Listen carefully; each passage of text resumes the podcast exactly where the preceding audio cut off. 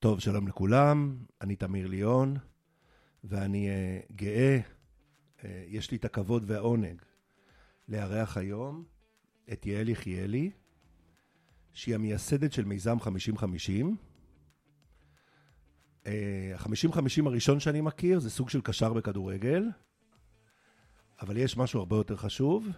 שלום יעל. שלום, צהריים טובים. משהו שבוער בי, את הפגישה הזאת היום אני עושה מהלב. משהו שלדעתי, גם כתבתי על זה, אמור להשפיע על איכות החיים שלנו בכל המקומות שאנחנו חיים בהם, כרגע בישראל. אז יעל, שלום. אהלן. מה זה מיזם 50-50? אז קודם כל זה מיזם חדש, בסדר? זה...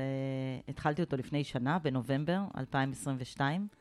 למעשה עבדתי עליו כבר חודשים ואולי שנים, ואולי אם תשאל את אימא שלי, היא תגיד ש-46 שנה. בסדר? כלומר, זה משהו שנמצא שם. האי שוויון מגדרי מעסיק אותי מגיל מאוד צעיר. אגב, למה? כאילו... יכול להיות שזה קשור לזה שגדלתי אה, בין בנים. יש לי שני אחים מעליי, שני אחים מתחתיי ואחות קטנה. אז, אה, אבל רוב השנים, אחותי הקטנה נולדה כשהייתי בת 13, רוב השנים הייתי עם אחים, אז אולי זה קשור לזה. אה, אולי זה קשור לזה שגדלתי בבית דתי, ו... והאי שוויון שם הוא מאוד מובהק. זה... ושיש לי... אגב, אני חושב שלא לא נפתח את זה, אבל אני חושב שהיום זה טיפה השתנה בחלק לגמרי, מהציבורים. לגמרי משתנה. זה משתנה תוך כדי שאנחנו כאן. לפחות מה שנקרא בציבור המזרוחניקי, איך נגיד את זה, הדתי-לאומי. לגמרי משתנה. והיו לי שתי סבתות עובדות. אדיר. כן. וזה מה שחשבתי שזה מה שסבתות עושות. הייתה לי סבתא אחת שהייתה מהנדסת. וואו. כן. היא באה מארצות הברית, ב-49' היא סיימה שם תואר שני במהנדסת מכונות, והגיעה... מהנדסת מכונות? מכונות. את שוברת כאילו... לגמרי. והיא עלתה לישראל, ועבדה במשרד פטנטים, המשרד שכתב את הפלדלת, את הפטנט. אוקיי. פלדלת, וחשבתי שזה מה שסבתא עושה. מהנדסת. וסבתא שנייה הייתה דוברת פוליטית, והייתי הולכת איתה לכנסת, וחשבתי שזה מה שסבתות עושות. אז אולי זה כל זה... אפשר היה לסגור, זה, זה בדיוק זה, ואז כן. חיברת את שתי הסבתות, והנה את פה. כן. והמטרה של 50-50 היא מאוד פשוטה, שיהיו 50% נשים בכל מוקדי קבלת ההחלטות. אוקיי, אז זה מאוד ברור. מאוד. עכשיו נשאל את השאלה, שבטח הרבה ישאלו, למה זה חשוב? כן. למה זה חשוב? קודם כל, כשתדמיין ממשלה של 50 אחוז נשים, תדמיין כנסת של 50 אחוז נשים, זה, כשאת רואה את זה, זה פתאום נראה נורמלי. למה זה נראה נורמלי? כי בעולם יש 50 אחוז נשים. זאת אומרת, אם אני, או בנות, או כשאני נכנסת לכיתה של הילד שלי בכיתה ג', יש שם 50 אחוז בנות, 50 אחוז בנים. אם אני אכנס ויהיו שם 20 בנים וחמש בנות, זה יראה לי לא נורמלי, נכון? אז איך זה יכול להיות שבכיתה ג' זה נראה לי לא נורמלי, אבל בממשלה זה נראה לי נורמלי? כלומר, העין שלנו רגילה לראות 50-50 כמשהו נורמלי, אבל בגלל שעם התפתחות התרבות, התרבות של קבלת ההחלטות ושמקורות הכוח והכסף והאחריות הפכו להיות רק של גברים, אז זה נראה לנו נורמלי. אז אני רוצה לבוא ולהגיד, ה-50-50 זה הנורמלי. בסדר? אם אני אראה פתאום ממשלה שיש בה 50 אחוז נשים, זה יהיה הדבר הנורמלי. אין שום ספק שהרבה פעמים, לדעתי האישית, סליחה, לגברים ולנשים יש גם איכויות אחרות, ואם אני, מעבר לעובדה של הצדק הבסיסי, בוא נתעלם רגע מהצדק הבסיסי, למרות שהוא מאוד חשוב. אני לא חושבת שזה בגלל צדק. לא, אבל, לא, כן. אבל, אבל חשוב לי להגיד שצדק כן. הוא אחד הדברים שחשובים לנו. דרך אגב, צדק הוא, הוא דבר שהתברר ממש שהוא טבוע באדם, מכל נסיבות אגב, ולכן זה כן מושג חשוב. ושווה להילחם בשביל צדק, אבל מעבר לזה, אם אנחנו אומרים שנשים וגברים הם לא דומים, אז אני. במוקדי קבלת החלטות שאני אמור להגיע להחלטות הטובות ביותר, כי יש פה אחריות ציבורית, מפסיד איכויות, ובעצם מקבל החלטות פחות טובות. זאת אומרת, במובן, אנחנו מדברים פה על המובן הפרקטי והיעיל ביותר וההישרדותי ביותר. אני בעצם אה, בוחר בורד איפשהו, שנותן לי אה, החלטות, מוצרים פחות טובים, ומכיוון שיש לו אחריות של הרבה פעמים להרבה אנשים, במיוחד שמדברים על מדינה, על שלטון המקומי וכולי, אז אני פשוט חי פחות טוב, ואולי אפילו הרבה פחות טוב. נכון. זה נטו, לדעתי, ההיגיון. נכון. בצורה מאוד פשוטה, כל אחד ואחת מאיתנו, כשאנחנו נגיע לאיזושהי עמדה, נביא את מי שאנחנו ואת חוויית החיים שלנו. בסדר? עכשיו, ת, אני אתן לך דוגמה ש, שהייתה. חברת מועצת עיר ברמלה. בסדר? יש אחת, קוראים לה רותם כהן כחלון. היא העלתה על סדר היום את הנושא של תאורת רחוב ברמלה. ישבו 11 גברים ואמרו לה, אין בעיה. אין בעיה של תאורת רחוב ברמלה. אז היא אמרה, מה? אז, אז היא אומרת להם, לכו הביתה ותשאלו את הבנות שלכם, תשאלו את הנשים שלכם, האם יש בעיה של תאורת רחוב ברמלה. עכשיו, זה לא מרוע. הם כאילו בחלוקת התקציב אומרים, תאורת רחוב זה לא כזה חשוב, אין בעיה כזאת. אז אמרתי לה, ומה היה קורה אם היו יושבות 50% נשים במועצת העיר והיית אומרת תאורת רחוב ברמלה? הן כולם היו אומרות, בטח שיש בעיה, בואו נפתור אותה עכשיו. את יודעת שיש מחקרים שמראים, אפרופו הדוגמה הזאתי, אחרי ההמצאה של אדיסון, נניח, כן, לא ברור, זה היה, יכול להיות שהוא גנב את זה, אבל אחרי שהתחילו עם תאורת הרחוב, אז אה, האלימות בכלל, האלימות המינית בפרט, והאלימות המינית כלפי נשים אה, ירדו בצורה משמעותית. זה היה אז, והם פשוט לא מרגישים את זה כנראה, למעשה משפחות עשירות היו מחזיקות מה שנקרא צ'יינבוי, נער חוליות. כשנראה היית באה לבקר אותי, אז כשאת חוזרת עכשיו הביתה, הוא פשוט איזה בריון כזה שהיה הולך איתך. זה מה שהיה לנו בתנועת נוער בתור ילדים וילדות, דרך אגב. הבנים היו מלווים את הבנות בתנועת נוער. אז עכשיו, אם היה תאורת רחוב טובה, אז אולי לא היינו צריכים וצריכות את זה. עכשיו, זה שהם לא ראו את זה, זה לא מרוע. זה נראה לא חשוב. כאילו, באמת זה לא החוויה שלהם. בסדר? יש, אני אתן עוד דוגמה על, על איזשהו אה, אה, מוסד, זה היה או מעבדה או משרד ממשלתי, ששאלו את מה הצרכים, ובעצם מלא נשים אמרו, תאורת החניון, אם אפשר לתקן את תאורת החניון. כי הן לא נשארות מאוחר בלילה לעבוד בגלל התאורה של החניון. והתחזוקה, לא הבינו על מה מדובר. בסדר? זה בכלל לא עובר במחשבה. בסדר? כי חוויית החיים שלנו היא אחרת. ואז כשאנחנו מגיעות, אני מדברת על כסף ציבורי. מה יעשו בחברה פרטית, אני חושבת שזה גם כדאי להם. אבל אני לא יכולה, אין לי דרך להשפיע. וכשאני מדברת על 50-50, אני אומרת איפה שמעורב כסף ציבורי. הכסף הוא שלך ושלי. שנינו משלמים מיסים, כנראה שגברים משלמים יותר מיסים בגלל שהם עובדים, השכר שלהם יותר גבוה. אבל אני גם משלמת מיסים. אז איך זה יכול להיות שהמיסים לא משמשים את הצרכים שלי כתושבת? מה שנקרא בעיית הייצוג. כן. אה, אני, אני יכול להגיד שבכל המקומות יש אה, חברות, ש... האמריקאים מאוד חזקים בזה, כל נושא הדייברסיטי בכלל. אני זוכר שהייתי בלונדון לפני שנה, שנתיים, והיה להם איזה, הם הוציאו מטבע של נדמה לי פאונד, אבל תפסו אותי במילה, כתוב עליו diversity built Britain, זאת אומרת, דווקא השילוב הזה, גם אצלנו דרך אגב, כל ה... להביא דעות שונות, משפר את קבלת ההחלטות, בהחלטות יש לה, זה בעצם הדבר היחידי שאנחנו מצפים, יחד עם ביצוע, ממקבלי ההחלטות שלנו, הם נקראים גם מקבלי ההחלטות, ולכן הם צריכים לייצג ולהביא החלטות יותר טובות. והם לא צריכים... יכולים, אם הם רק גברים, אין סיכוי שהם יקבלו החלטות טובות על הציבור, כי בציבור יש גם גברים וגם נשים, ואין לנו אותה חוויית חיים. בסדר, ב... קראתי מחקר על זה שה... הכיסא של הרכב עוצב על ידי גברים, ו... ויש הרבה נשים שמתות מהעוצמה של הכרית אוויר בתאונה. באמת? כי זה לא נבחן על גוף של נשים. בסדר? זה, זה מביא למוות. כלומר, אם מי שבדק את, ה, אם, אם מי שבדק את העוצמה זה, זה רק גוף, גוף של גברים, אז הכרית אוויר מצילה אותו, אבל נשים מתות מהכרית אוויר, מהעוצמה שבה זה יוצא. אני רק מזכיר לך שלדעתי לפני עשר שנים לא יותר, בערב הסעודית אה, אישרו אה, לאישה לנהוג, היא צריכה אבל פרמיט. ממנו.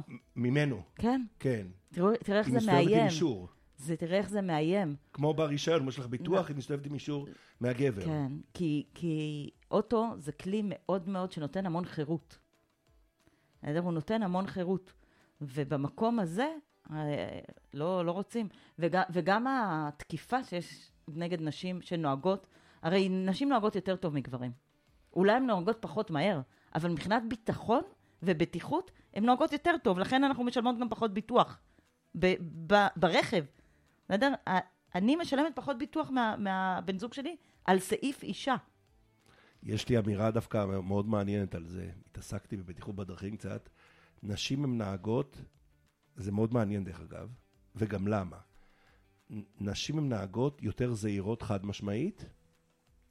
גם אגב פר נסיעה, זאת אומרת זה לא שאתה, מישהו יכול להגיד, הן עושות פחות תאונות כי הן נוהגות לא.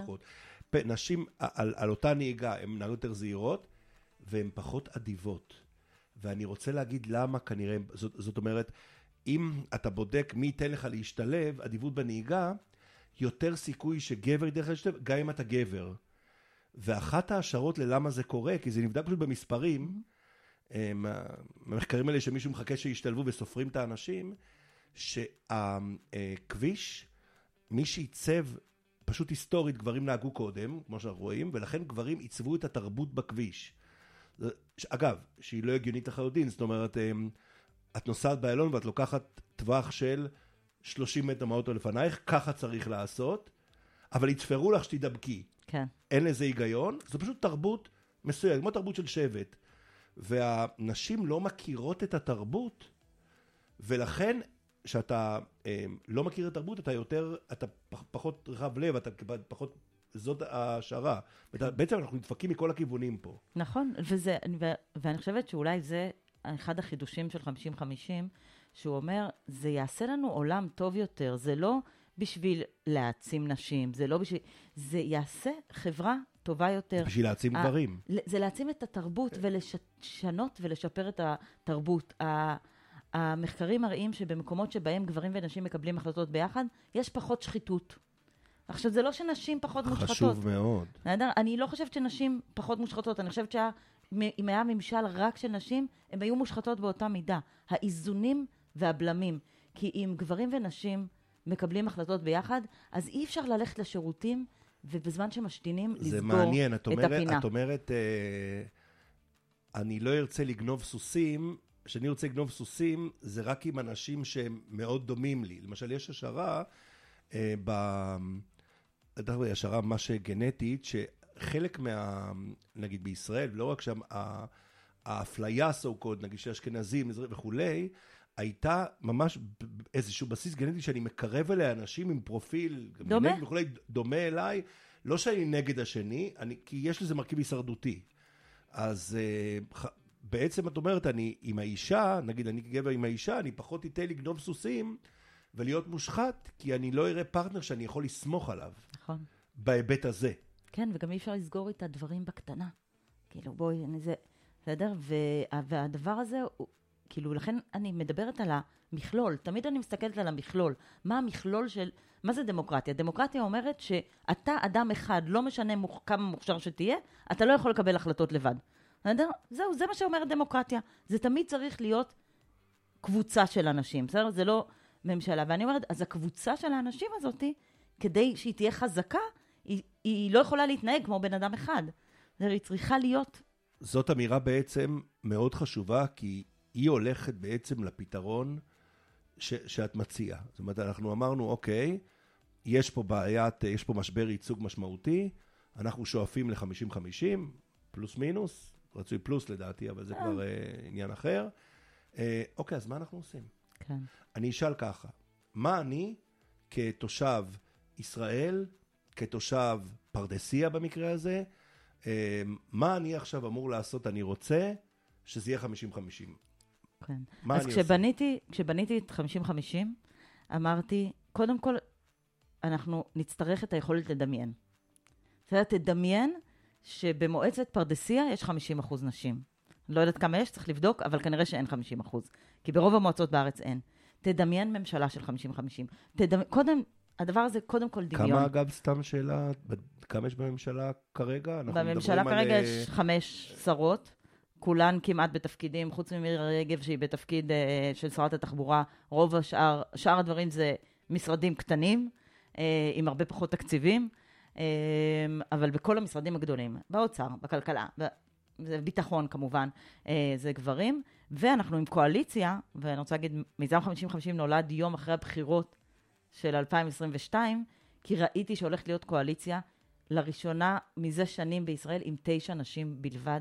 מתוך 64. וואו. אנחנו ירדנו שמה, ב... עכשיו זה קשור לזה שיש שתי מפלגות שאין בהן בכלל נשים, אבל גם במפלגות האחרות, גם בליכוד, היו פעם יותר נשים ממה שיש היום. הם, הם התחילו, אני לא יודע מתי, לא עקבתי, אבל מתי שהם התחילו עם השריון הנשים. נכון. וזה נראה לי, סליחה שאני אומר את זה ככה, זה דפק את הנשים, זה לא? זה דפק את הנשים לגמרי, כי אז בפריימריז אתה בוחר במלא גברים, ובקצת נשים, כי ממילא הם יהיו... כל אחת שבע, או לא זוכר, כל חמש, לא זוכר כמה לא, זה עובד שם. לא, זה ממש ריצ'ראט, כשאני מדברת על 50-50 ריצ'ראט, אני זוכרת את השאלה שלך הפרקטית, אני כבר אגיע, אבל 50-50 ריצ'ראט, בסדר? שזה אומר גבר, אישה, גבר, אישה, או אישה, גבר, אישה, גבר, זה לא שריון.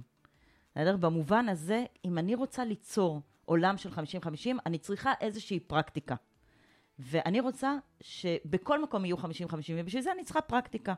אז אחת הפרקטיקות היא ריצ'ראץ'.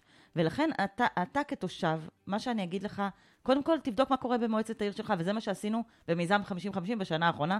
היו אמורות להיות בחירות, הם עוד יקרו, אבל בעצם עברנו רשימה-רשימה בארץ, והתעקשנו שהם יהיו 50-50 ריצ'ראץ', כולל ראשי רשימות גברים ששינו את הרשימה שלהם.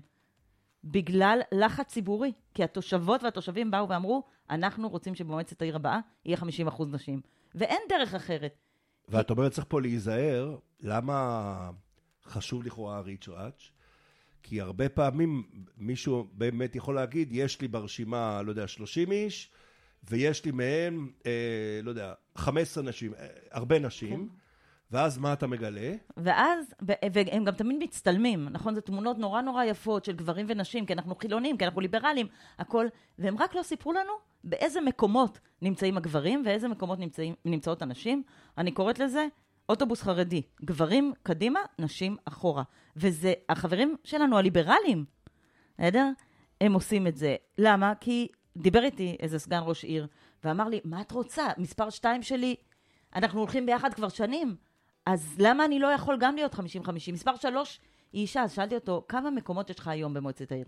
הוא אמר לי שתיים. אז אמרתי לו, אתה מבין שאם אתה מכניס שתיים, אתה שוב הכנסת שני גברים? גם אם הוא מעולה. אז הוא אומר לי, אבל אני מתכנן להכניס שלוש. אמרתי לו, מתכנן? אז מעולה, תשים מספר שתיים אישה, מספר שלוש את מי ש... ואז תכניסו, בסדר? אבל אם אתם תישארו שניים, ויבחרו רק שניים, אתה... זה... בסוף זה נחתך בדבר מאוד מאוד פרקטי. אני אדם מאוד פרקטי. דברים או שעובדים סבא שלי, דיברנו על שעה סבתות, היה לי סבא מנהל בנק. הוא פעם אמר לי, יעלי, תקשיבי, בבנק אין אפס. יש או מינוס או פלוס, ואי אפשר לשקר. מי שבמינוס הוא מינוס, מי שהוא בפלוס הוא בפלוס. והמטרה שלי כמנהל בנק, שכל מי שבמינוס יעבור לפלוס. בסדר? זה... זה השתנה אגב לדעתי. כן, אני אומרת, הוא היה אדם מוסרי, אה, סבא שלי. אה, ואני, כשאני מדברת על 50-50, אני חיפשתי משהו שאו שיש אותו או שאין אותו. בסדר? ריצ'ראץ', 50-50, זה או שיש או שאין. עכשיו, יכול להיות ששני הגברים האלה הם הכי פמיניסטים שיש.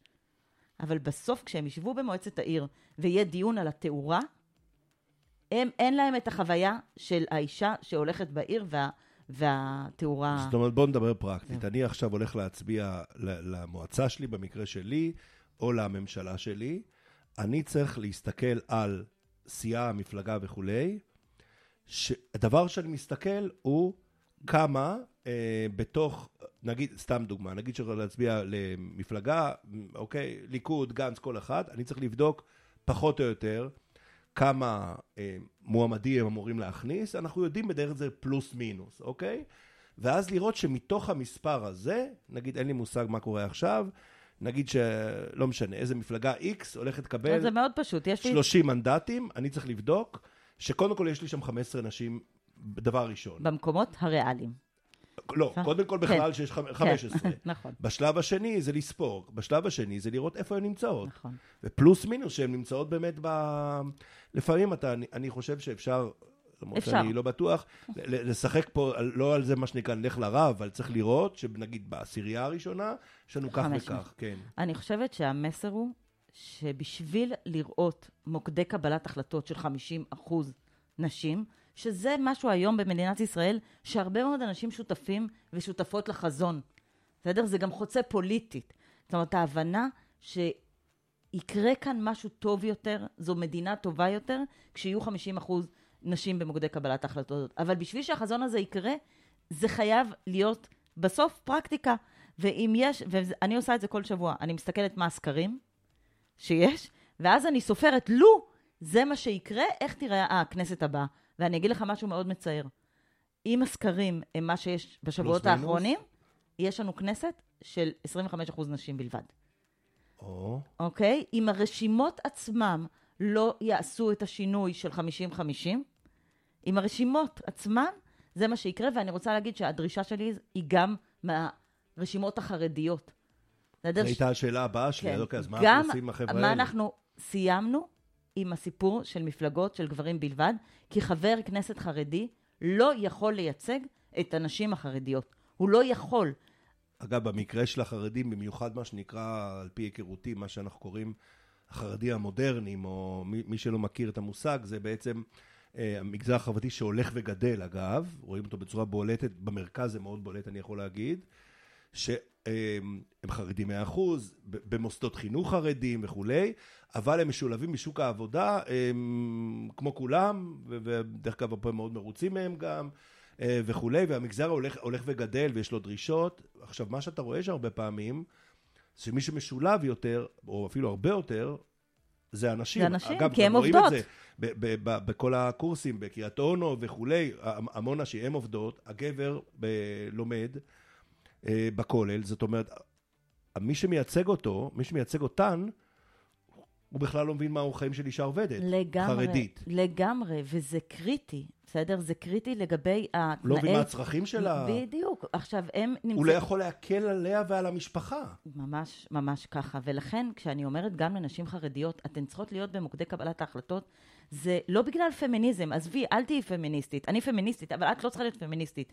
אבל אתם, בבית, מאוד ברור לכם שצריך גם גבר וגם אישה לקבל החלטות טובות על הבית שלכם, נכון? אז איך זה יכול להיות שביישוב ובעיר ובמדינה אתן לא תהיו מיוצגות, ואת כאישה עובדת יודעת מה הצרכים שלך כאישה עובדת, והחבר כנסת שמעולם לא היה אישה עובדת, הוא לא יודע, אז גם אם הוא הקשיב לך, הוא לא יודע להיאבק על זה. כמו התאורה בחניון. נכון, נכון. ולכן אני רוצה להגיד לנשים החרדיות, אתן צריכות לדרוש לא אישה אחת.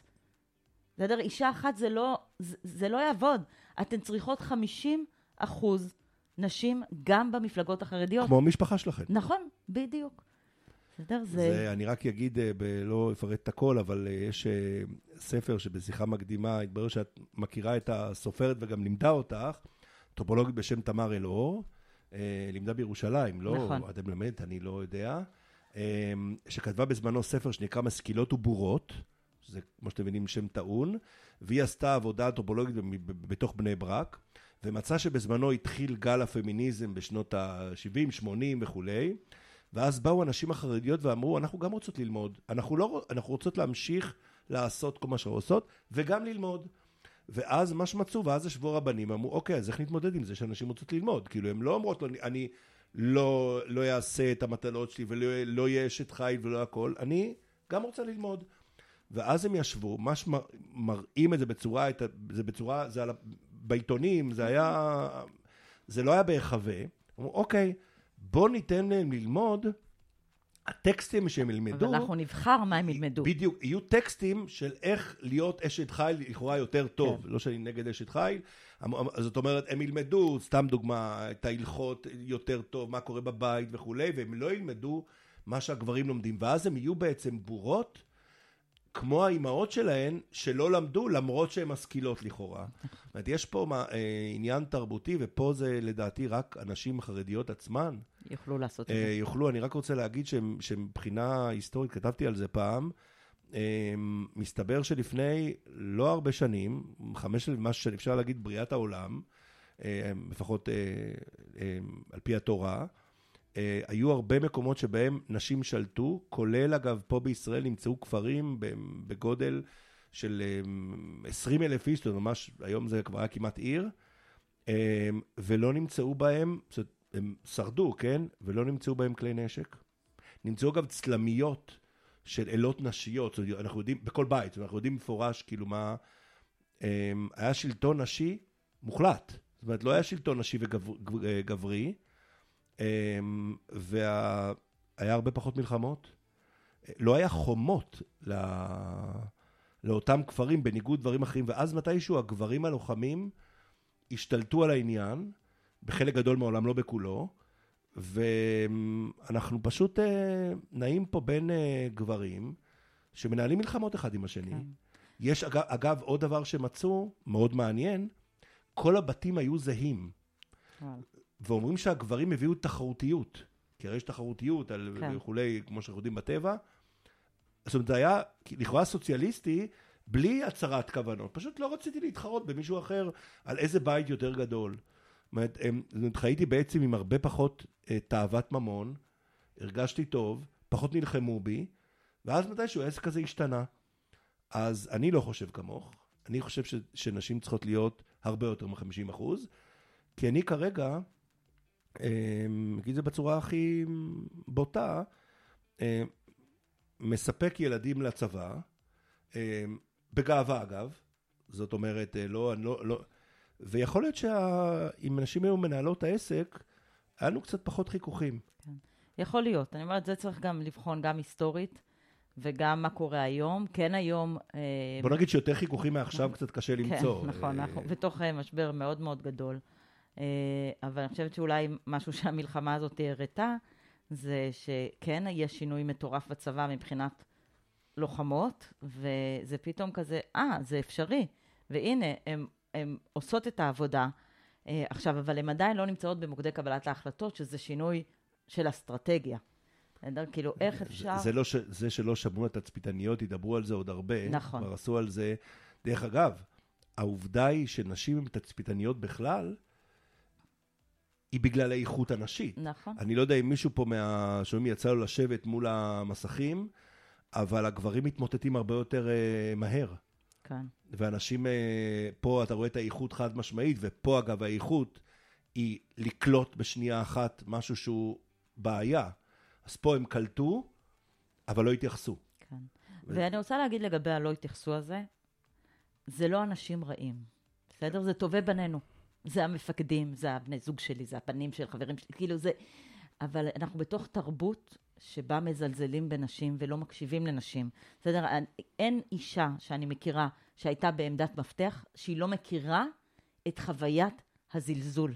בסדר? זה כל כך עמוק. אני אתן לך דוגמה, לפני ממש כמה זמן חברה מתקשרת אליי, שהיא עובדת באחד המשרדים הגדולים בממשלה, והיא אמרה לי, אני נכנסת עכשיו לפגישה עם 12 גברים.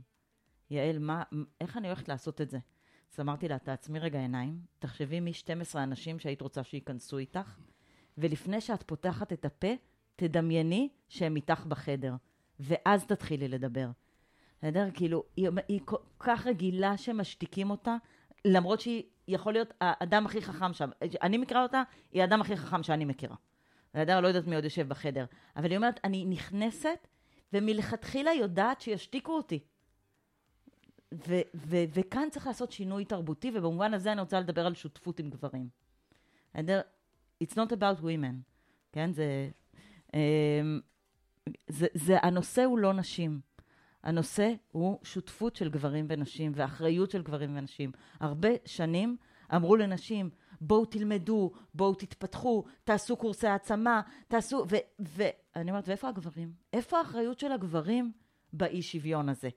זאת אומרת, זה לא רק נשים תרוצו למועצה, זה גברים, בואו תצביעו לנשים, והנטייה שלנו גם שלי, הנטייה של כולנו זה להצביע לגברים למוקדי מפתח.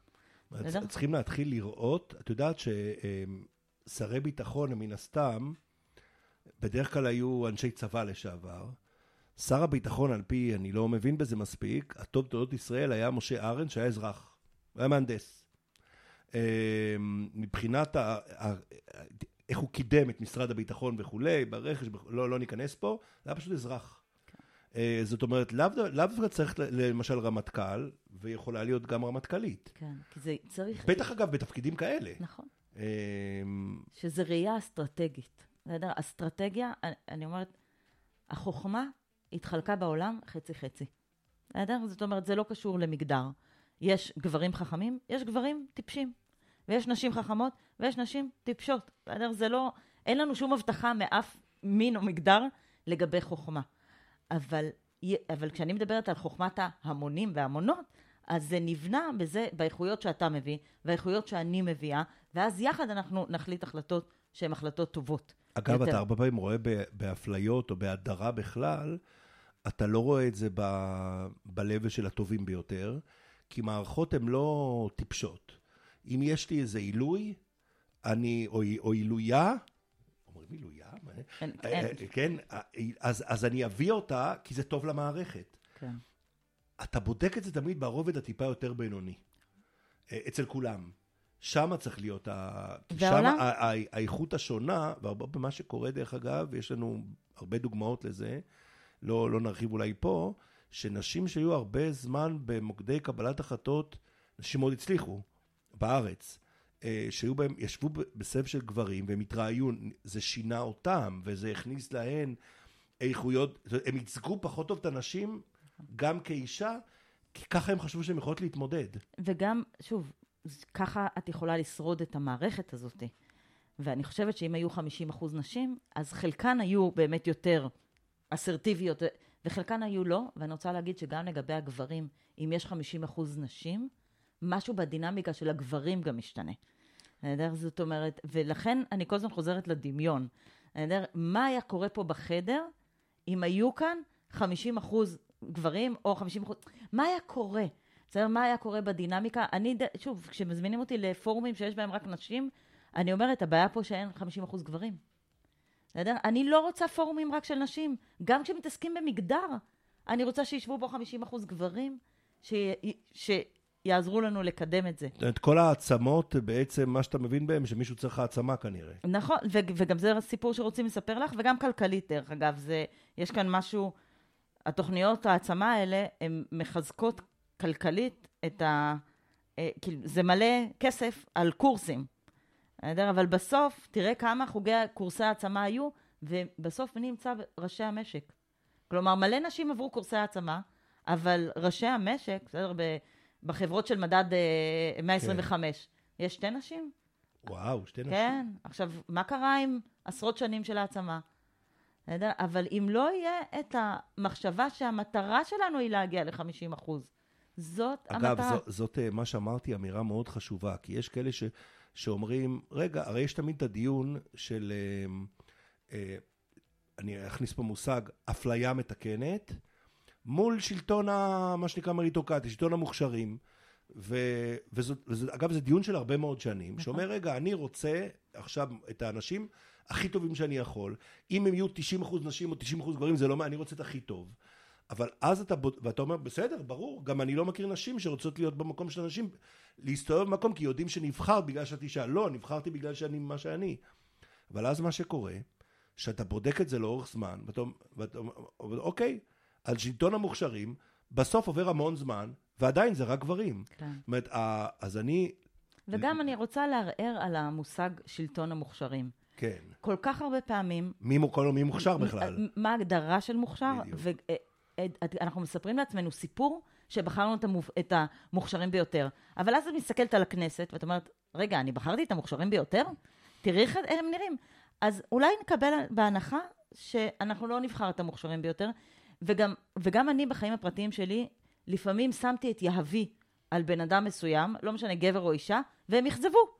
ולהפך, לפעמים לא הייתה לי ברירה, לקחתי איזושהי עובדת, ובסוף התגלה שהיא טאלנטית ברמות אחרות, בסדר? אבל לא יכולתי לפני לדעת את זה.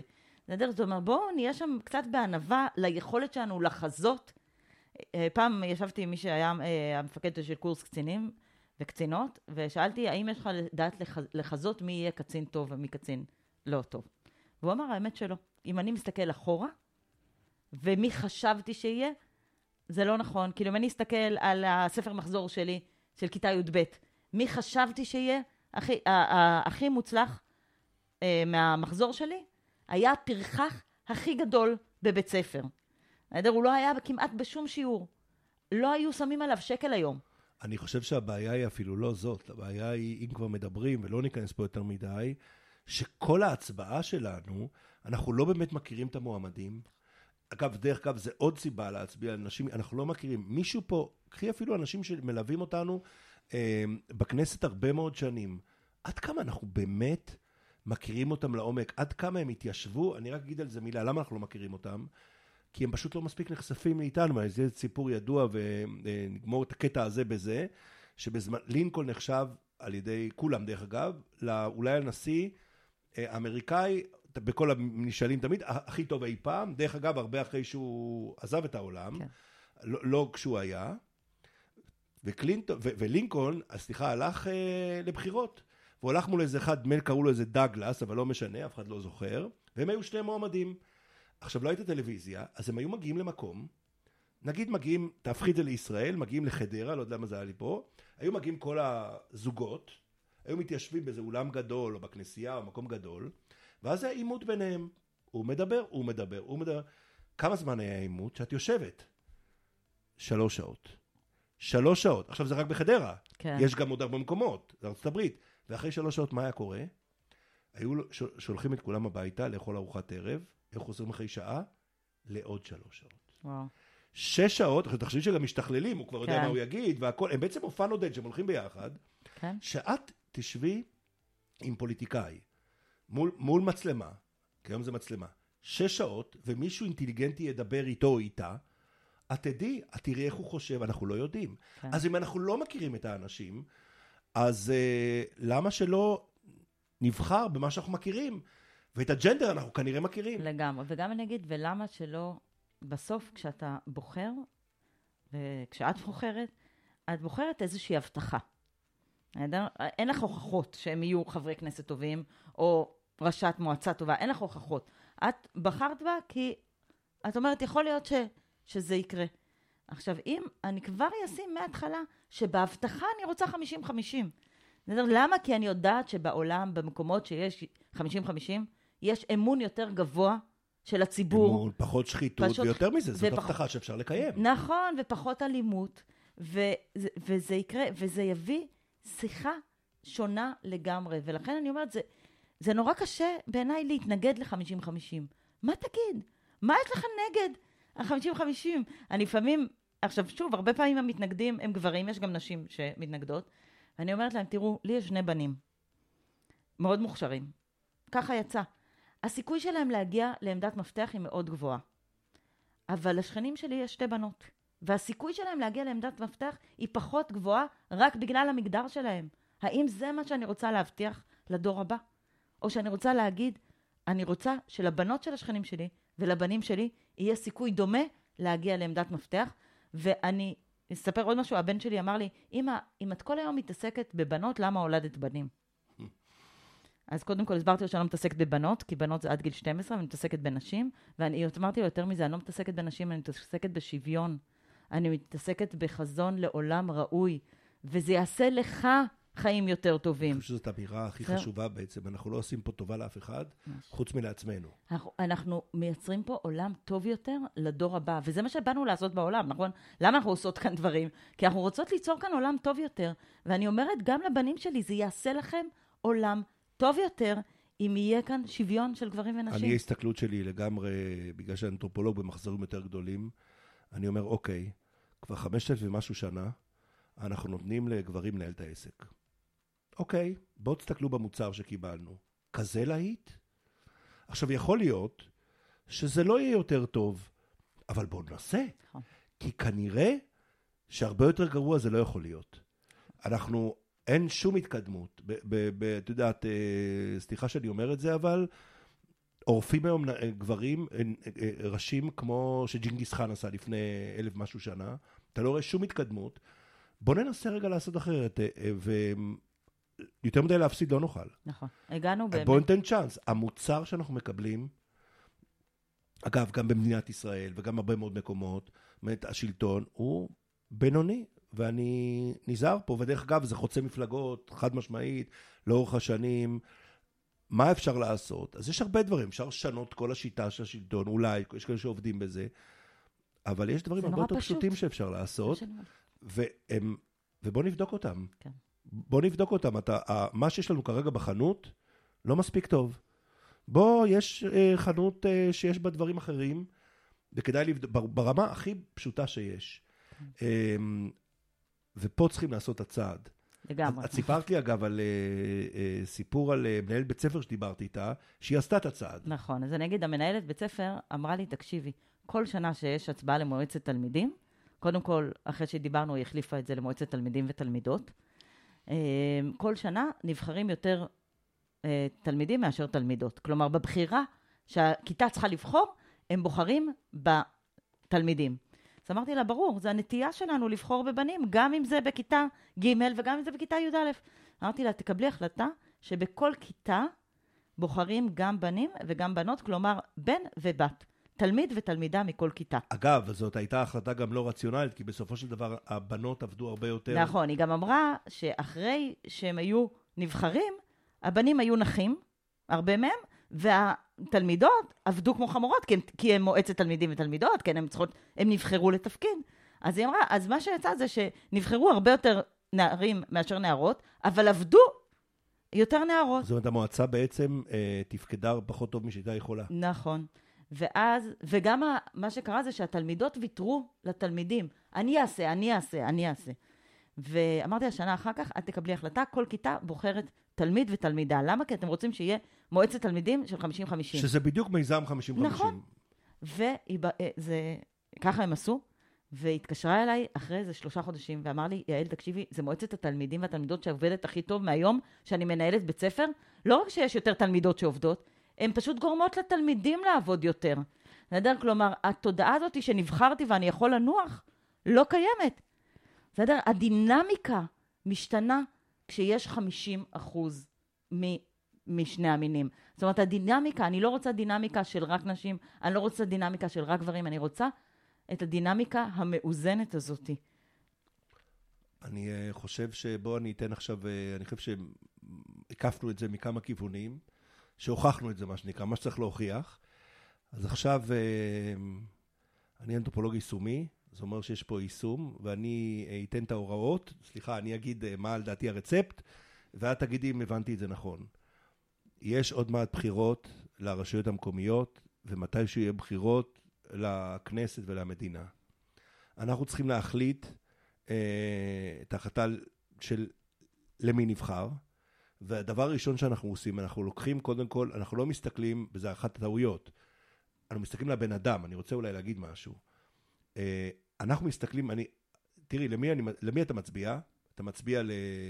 אתה מצביע לגנץ. איך קוראים למפלגה של גנץ? דרך אגב, אני כרגע לא זוכר. מחנה הממלכתי.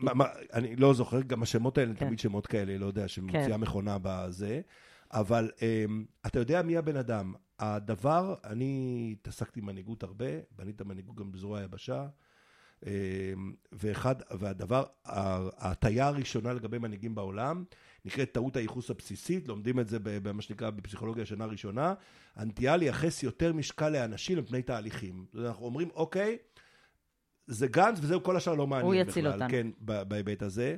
אז, אז קודם כל זו טעות קלאסית שנבחנה והיא לא נכונה.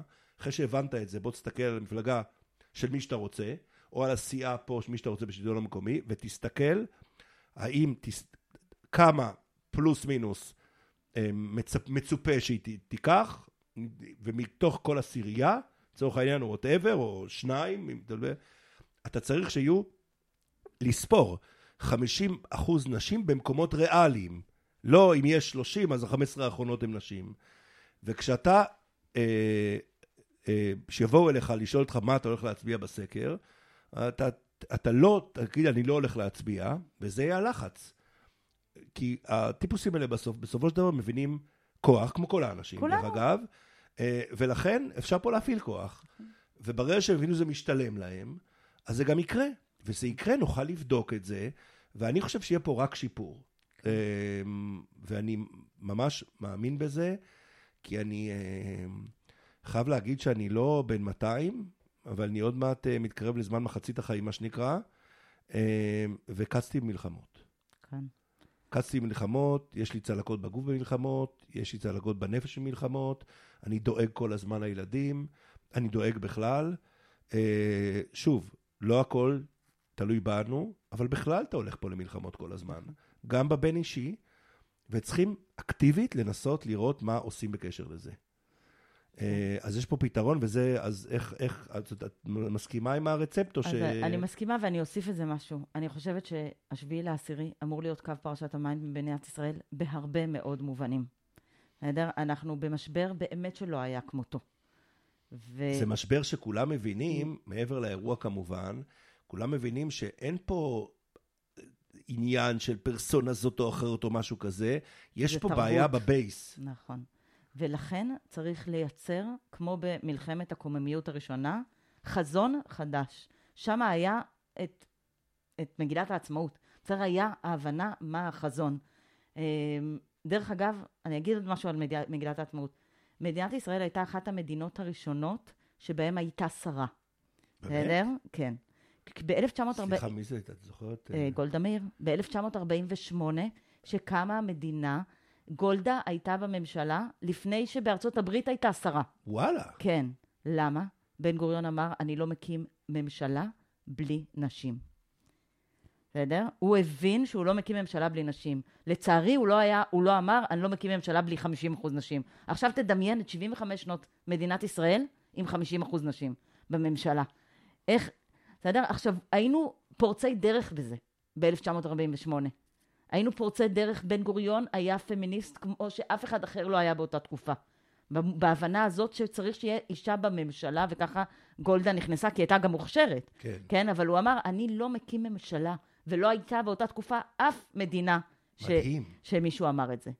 בסדר? אז אני רוצה... לא ידעתי. אז, ואני אגיד, מי, בעוד מדינה שהיה בה, ב-1948, זה ניו זילנד. היה בה שרה אחת. היום יש בה 50 אחוז נשים. וכולם? דיברו, כן. בקורונה וכולי, על נכון, הניהול של... נכון. כן. והיה גם ביקורת, וזה, וזה בסדר גמור, נשים עושות גם טעויות. אבל הם ב-75 שנה עברו משרה אחת ל-50 אחוז נשים. ואנחנו לא הצלחנו לעשות את זה. אז אני רוצה שמלחמת הקוממיות השנייה הזאת תיצור פה מציאות חדשה לחלוטין. ולכן פעם הבאה שאנחנו הולכות והולכים לבחירות, זה אם המפלגות האלה יביאו בשורה. ו-50-50 זה בשורה. זה, זה גם הכי קל ליישם. זה קל. זה קל, יש מלא... זאת נש... ההבטחה שהכי קל ליישם. נכון, נכון, כי יש, יש מסביבנו מלא נשים מוכשרות שהיינו רוצות שיהיו שם, נכון? וכשהם יגיעו, אז אותן בנות של השכן שלך, של השכנה שלך, יסתכלו ויגידו, וואה, אני גם הייתי אה, רוצה להיות כי role models, ואז זה כבר... לא נצטרך לעשות את זה, כי יגידו, וואלה, היא הכי מוכשרת, שהיא תהיה. לגמרי. עליזה בלוך, שהיא ראשת אה, עיר בית שמש, שהיא בסך הכל יש 14 ראשות עיר ומועצה בישראל. אני מכיר אותה הרבה זמן מהבית ספר. מתוך 257. בסדר? יש בארץ 14 ראשות מועצה ועיר מתוך 257. בסדר? זה, זה, זה, זה ביזיון. זה הנתון. ועליזה בלוך בפורים העלתה תמונה של ילדה חרדית מבית שמש שהתחפשה לעליזה בלוך. בסדר? ההבנה שילדה בבית שמש מבינה שהיא יכולה להתחפש לראשת העיר שלה, היא מבינה שהיא יכולה להיות ראשת עיר. בסדר? זה רמת השינוי. אתה ש... יכול לדמיין זה, אתה יכול לעשות את. זה. בדיוק. אז אני בעצם, אני תמיד, התחלנו את הפודקאסט עם הדמיון, ואני רוצה לסיים. אני רוצה שכל אחד ואחת מאיתנו, שאנחנו נכנסות לאיזשהו חדר שיש בו קבלת החלטות, קודם כל נספור. בוא תספור. אתה נמצא בכל מיני מנהיגות וכל זה, קודם כל תספור כמה יש. ואחר כך תדמיין מה היה קורה אם היה פה 50-50. מה היה קורה בדינמיקה של השיחה? מה היה קורה? בסדר? ואז איך נגרום לזה לקרות. ואני מצאתי ששיטת הריצ'ראץ' בעולם עובדת. אני רוצה להגיד עוד משהו. לו אני אצליח להכניס חוק שצריך להיות שיטת ריצ'ראץ', זה יהיה חוק לעשר שנים. חוק מוגבל. אני לא רוצה שלעולם זה יהיה ככה, אבל חברות עסקיות בעולם שהגיעו ל-50-50 לא יורדות אחר כך חזרה. בסדר? כלומר, ברגע שכבר יצרת עולם שיש בו את הדינמיקה הזאתי, אתה לא תחזור אחורה. לכן אני רוצה, אני רוצה את זה לתקופה. אני לא רוצה את זה לעולמי עד. כי אם נראה ש... תמיד יהיה צריך את זה, אז אולי משהו זה לא עובד. אני יכול להגיד שיש דינמיקות, אני נפגשתי אה, בזמנו עם, אה, שנה שעברה לדעתי, עם אה, ראשי זרוע הים, חיל הים, וסיפר לי שם מישהו שבארצות הברית, בצבא האמריקאי, יש חוק, זאת אומרת, אה, בחיל הים לפחות, אני מאמין שזה בכולם, שבקורסים הפיקודיים, בשנה קלנדרית, צריך להיות לפחות 25% שמסיימות, אוקיי? כמובן זה יכול להיות גם 70, אבל לפחות. אם באותה שנה, או ממש, אני מצטט אותו, הוא אמר לי, אמ, מונו 24.7, מפקד חיל הים, שזה גנרל, לא יודע כמה, ארבעה כוכבים, הולך לשימוע בקונגרס, שהוא צריך להסביר למה לא היה 25 אחוז. כי האמריקאים שמו קו, אוקיי, עכשיו, ברגע שיש פול מינימלי, שהוא מספיק גדול של אנשים, אתה גם יכול להגיע להרבה יותר. הוא אומר, זה יותר, בהרבה יותר, אבל יש פה מינימום שאתה לא יכול לרדת ממנו, ואולי זאת גם שיטה להסתכל עליה. נכון, נכון. אז אני, אז אני אומרת, יש כל מיני דרכים, ואני, ואני גם אגיד, הדבר הזה של להבין שאנחנו בתוך תהליך. בסדר? זה לא יקרה ביום אחד מצד אחד. מצד שני, אנחנו לא יכולות להמשיך לדשדש על 31 חברות כנסת. לא, זה, זה לא זה לא עובד. יכול- זה- אנחנו בודקים 75 שנה, לא זה- עובד, לא זהו, השתנה. בדיוק. למעשה את אומרת, הלכנו כן, אחורה, מאז בן נכון, גוריון. ואז, לא, שוב, הלכנו קדימה מאז בן גוריון, כי היה לו שרה אחת, כן. אבל לא הלכנו מספיק קדימה, ואני רוצה להגיד, אני רוצה שנהיה עכשיו... כוחות השוק לא עובדים בדיוק, פה. בקו פרשת המים. אם יורשה לי להגיד עוד משהו אחד על מיזם 50-50. הקמתי, לפני, ש... הקמתי אותו לפני שנה. אני אדם אחד שבאתי עם החזון, עם כל זה, ולא היה לי כסף. ואמרתי לאנשים, בואו תשימו עליי כסף, תתרמו. עשיתי אה, מימון המונים. והצלחתי להגיע, ושמתי חצי מיליון שקל. למה? כי אני ניהלתי דברים בחיים שלי, ואני יודעת שאי אפשר להתחיל משהו גדול בלי חצי מיליון שקל. זה המינימום שייתן לי מרווח נשימה אוויר, כן. של, של uh, לעשות. אמרו לי שאני משוגעת. אמרו לי, מי, מאיפה תשיגי חצי מיליון? אמרו לי, יש לך איזה תורמת בצד שתיתן? אמרתי, אם היה לי תורמת בצד, לא הייתי צריכה לצאת למימון המונים. אני יוצאת למימון המונים, כי אין לי תורמת. ויצאתי, אמרו לי שאני לא... תורם. מה זה? או תורם. אמר, אמרתי, כאילו, זה מה שיש לי. אמרתי, או שזה יצליח, או שזה לא יצליח. כולם אמרו שזה לא יצליח. סיפור ארוך איך בסוף זה הצליח. זאת אומרת, בסוף תרמו 3,340 אנשים במימון, אנשים, במימון המונים, בסדר? 3,340 בסכומים של 150-180 שקל ו-40 אחוז גברים. ואני אמרתי, וזאת הייתה המטרה שלי. עכשיו, הראשונות שתרמו הן נשים, ואמרתי להם, עכשיו תשלחו את זה לחברים שלכם שהם אבות לבנות. ותגידו להם, אם אתם רוצים שלבנות שלכם יהיה עולם טוב יותר, תשימו פה כסף. וככה הגעתי ל-40 אחוז, וזה, ועם זה עבדתי שנה. ומאז לא גייסתי כסף, כי אמרתי, אני צריכה להראות עבודה. אני צריכה להראות שזה עובד, אם נגלה שזה לא עובד. עכשיו, זה עובד. המותג 50-50 עובד, לכן אנחנו פה. בסדר? ואני עכשיו יוצאת לגיוס כספים, שאני אומרת, 50 שקל לחודש, תיתנו לי. תנו לי 50 שקל לחודש, אתה, חברים שלך, כל אחד, 50 שקל לחודש, עם זה אני אעבוד. לי יש תוכנית, אם יש לי 30 אנשי צוות מחר, איך נותנים? איך זה? יש לנו אתר שנקרא... מה אני רושם? 50-50, מאוד פשוט. אני באמת לא הייתי צריכה לקנות, זה לא עלה הרבה. בסדר? זה מושג חדש בחברה הישראלית, לשמחתי. בושה. בסדר? ש- אז אני אומרת, וזה כל כך פשוט, גם באנגלית זה, נש... זה קוראים לזה 50-50, כן. כל כך פשוט. ואני אומרת, אני רוצה, אני לא רוצה ממך 2,000 שקל, תן לי 50 שקל לחודש. לפי כמות האנשים שייתנו לנו את כסף של 50 שקל, אני אדע איזה צוות אני יכולה לבנות לאורך זמן. לי יש תוכנית עבודה ל-30 אנשי צוות. בסדר? כרגע אנחנו שתיים וקצת, למה? כי זה מה שגייסתי, חצי מיליון שקל. אבל ברגע שכל אחד ואחת, ו- וגם בזה אני מרגישה שזה חשיבה אחרת בעולם. אני לא הולכת לקרנות ואומרת להם, תנו לי 200 אלף דולר, ואני אני רוצה שהציבור ייתן אמון בדבר הזה, ויש אמון, כי אני רואה שזה עובד. אז זה מה שאני אומרת, שמעתם את הפודקאסט, אתם, זה נשמע לכם הגיוני? זה משהו ששווה לכם 50 שקל לחודש? תשימו. יש לכם 100 אלף דולר? אני גם אקבל. אבל, אבל זו חשיבה אחרת גם על גיוס כספים. אוקיי, אז עכשיו ככה. אנחנו רושמים 50-50 ברשת, מגיעים לאתר, קוראים, ואז תורמים 50 שקלים. אפשר לתרום יותר, אבל זה אנחנו צריכים לעשות. כן. אה, אחרי זה אנחנו מתקרבים לבחירות, ואנחנו מסתכלים על הרשימות, ומחפשים את הרשימות שיש בהם 50% נשים, רצוי בריץ' ראץ'. במועצות מוניציפליות זה קריטי הריץ' ראץ', כי כמעט כל סיעה מכניסה 1, כמה, 2, 3, נכון. 4, זה לא הכנסת של 30. ו- ובכנסת, תלוי כמובן במספר, אבל שיהיה במקומות ריאליים, ואז אנחנו בוחרים בהם. ו- זאת אומרת, זה הפול שמתוכו אנחנו בכלל בוחרים. לגמרי. וזה מה שאנחנו גם אומרים מסביב, ומעודדים מסביב. זה, זה אחד הדברים שהכי קל ליישם, אמ, ואני לא רואה הגיונית שום סיבה, ואני חושב לא לעשות את זה, וזה לגמרי לטובת כולם. ממש. הגברים, הנשים, אמ, ויאללה, בואו נעשה את זה. זה. את יודעת, אני נמצא בהרבה מאוד מיזמים, כולם מבינים שעכשיו זה באמת, יש טיימינג שה...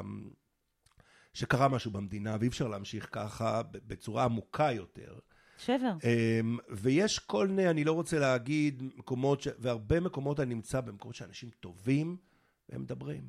כי אין להם תוכנית עבודה. והם הם מדברים, ואני לא רואה באמת משהו שהולך לעשייה, וכולם אנשים טובים. פה זה משהו שאפשר להשיג אותו בקלות, כל מה שצריך, חבר'ה, זה לספור. ולדמיין, בסדר? אל תוותר על לדמיין. בסדר? הרצל נתן לנו את הרעיון הזה של חזון, בסדר? הוא היה אדם חולם. בסדר? אנחנו חייבות לדמיין שזה יכול לקרות. עכשיו, הרצל היה צריך לדמיין מדינה על כלום. אנחנו, את- שוב, כיתה ג' יש שם 50-50, נכון? אז, אז זה לא דמיון שאני צריכה להמציא. אני אומרת, כמו שיש בכיתה ג', כמו שיש בכיתה י"א, כמו שיש בתואר ראשון. בסדר? אנחנו רגילים ורגילות לראות 50-50, ככה את זה פשוט נעתיק לשדה הפוליטי, שמעולם לא היה בו 50-50.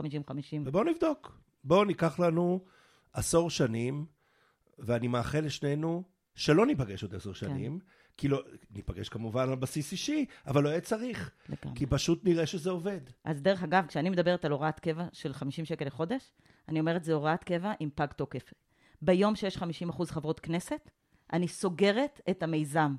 בסדר? אני, המטרה שלי היא לסגור את המיזם. שמעת פעם על מיזם שהמטרה שלו היא להיסגר? זו, המטרה היא לסגור. זאת אומרת, זו הוראת קבע עד שיש 50% חברות כנסת. אחר כך יש לי חלומות אחרים, אבל זה כבר לפודקאסט אחר. נפלא. יעל יחיאלי, אמ, אמ, השיחה הזאת הייתה אחת השיחות הפרקטיות שאפשר לעשות. אני רואה אותה מתקיימת. זה קל. זה קל. יאללה, בוא נעשה את זה. קדימה. כי צריך לשנות פה את העסק. אז אני, ואני אגיד, בשנה האחרונה אני השתמשתי בהשטג ב- ברשתות, שנקרא בדרך ל-50-50. מאז הראשון לשביעי, מאז השביעי לעשירי, אני כותבת עכשיו 50-50. בסדר? כאילו, אין לי סבלנות כבר. time is now. בסדר? אז כבר לא בדרך ל-50-50, עכשיו 50-50. יאללה, תתחילו לספור. תודה רבה. תודה, תודה לך.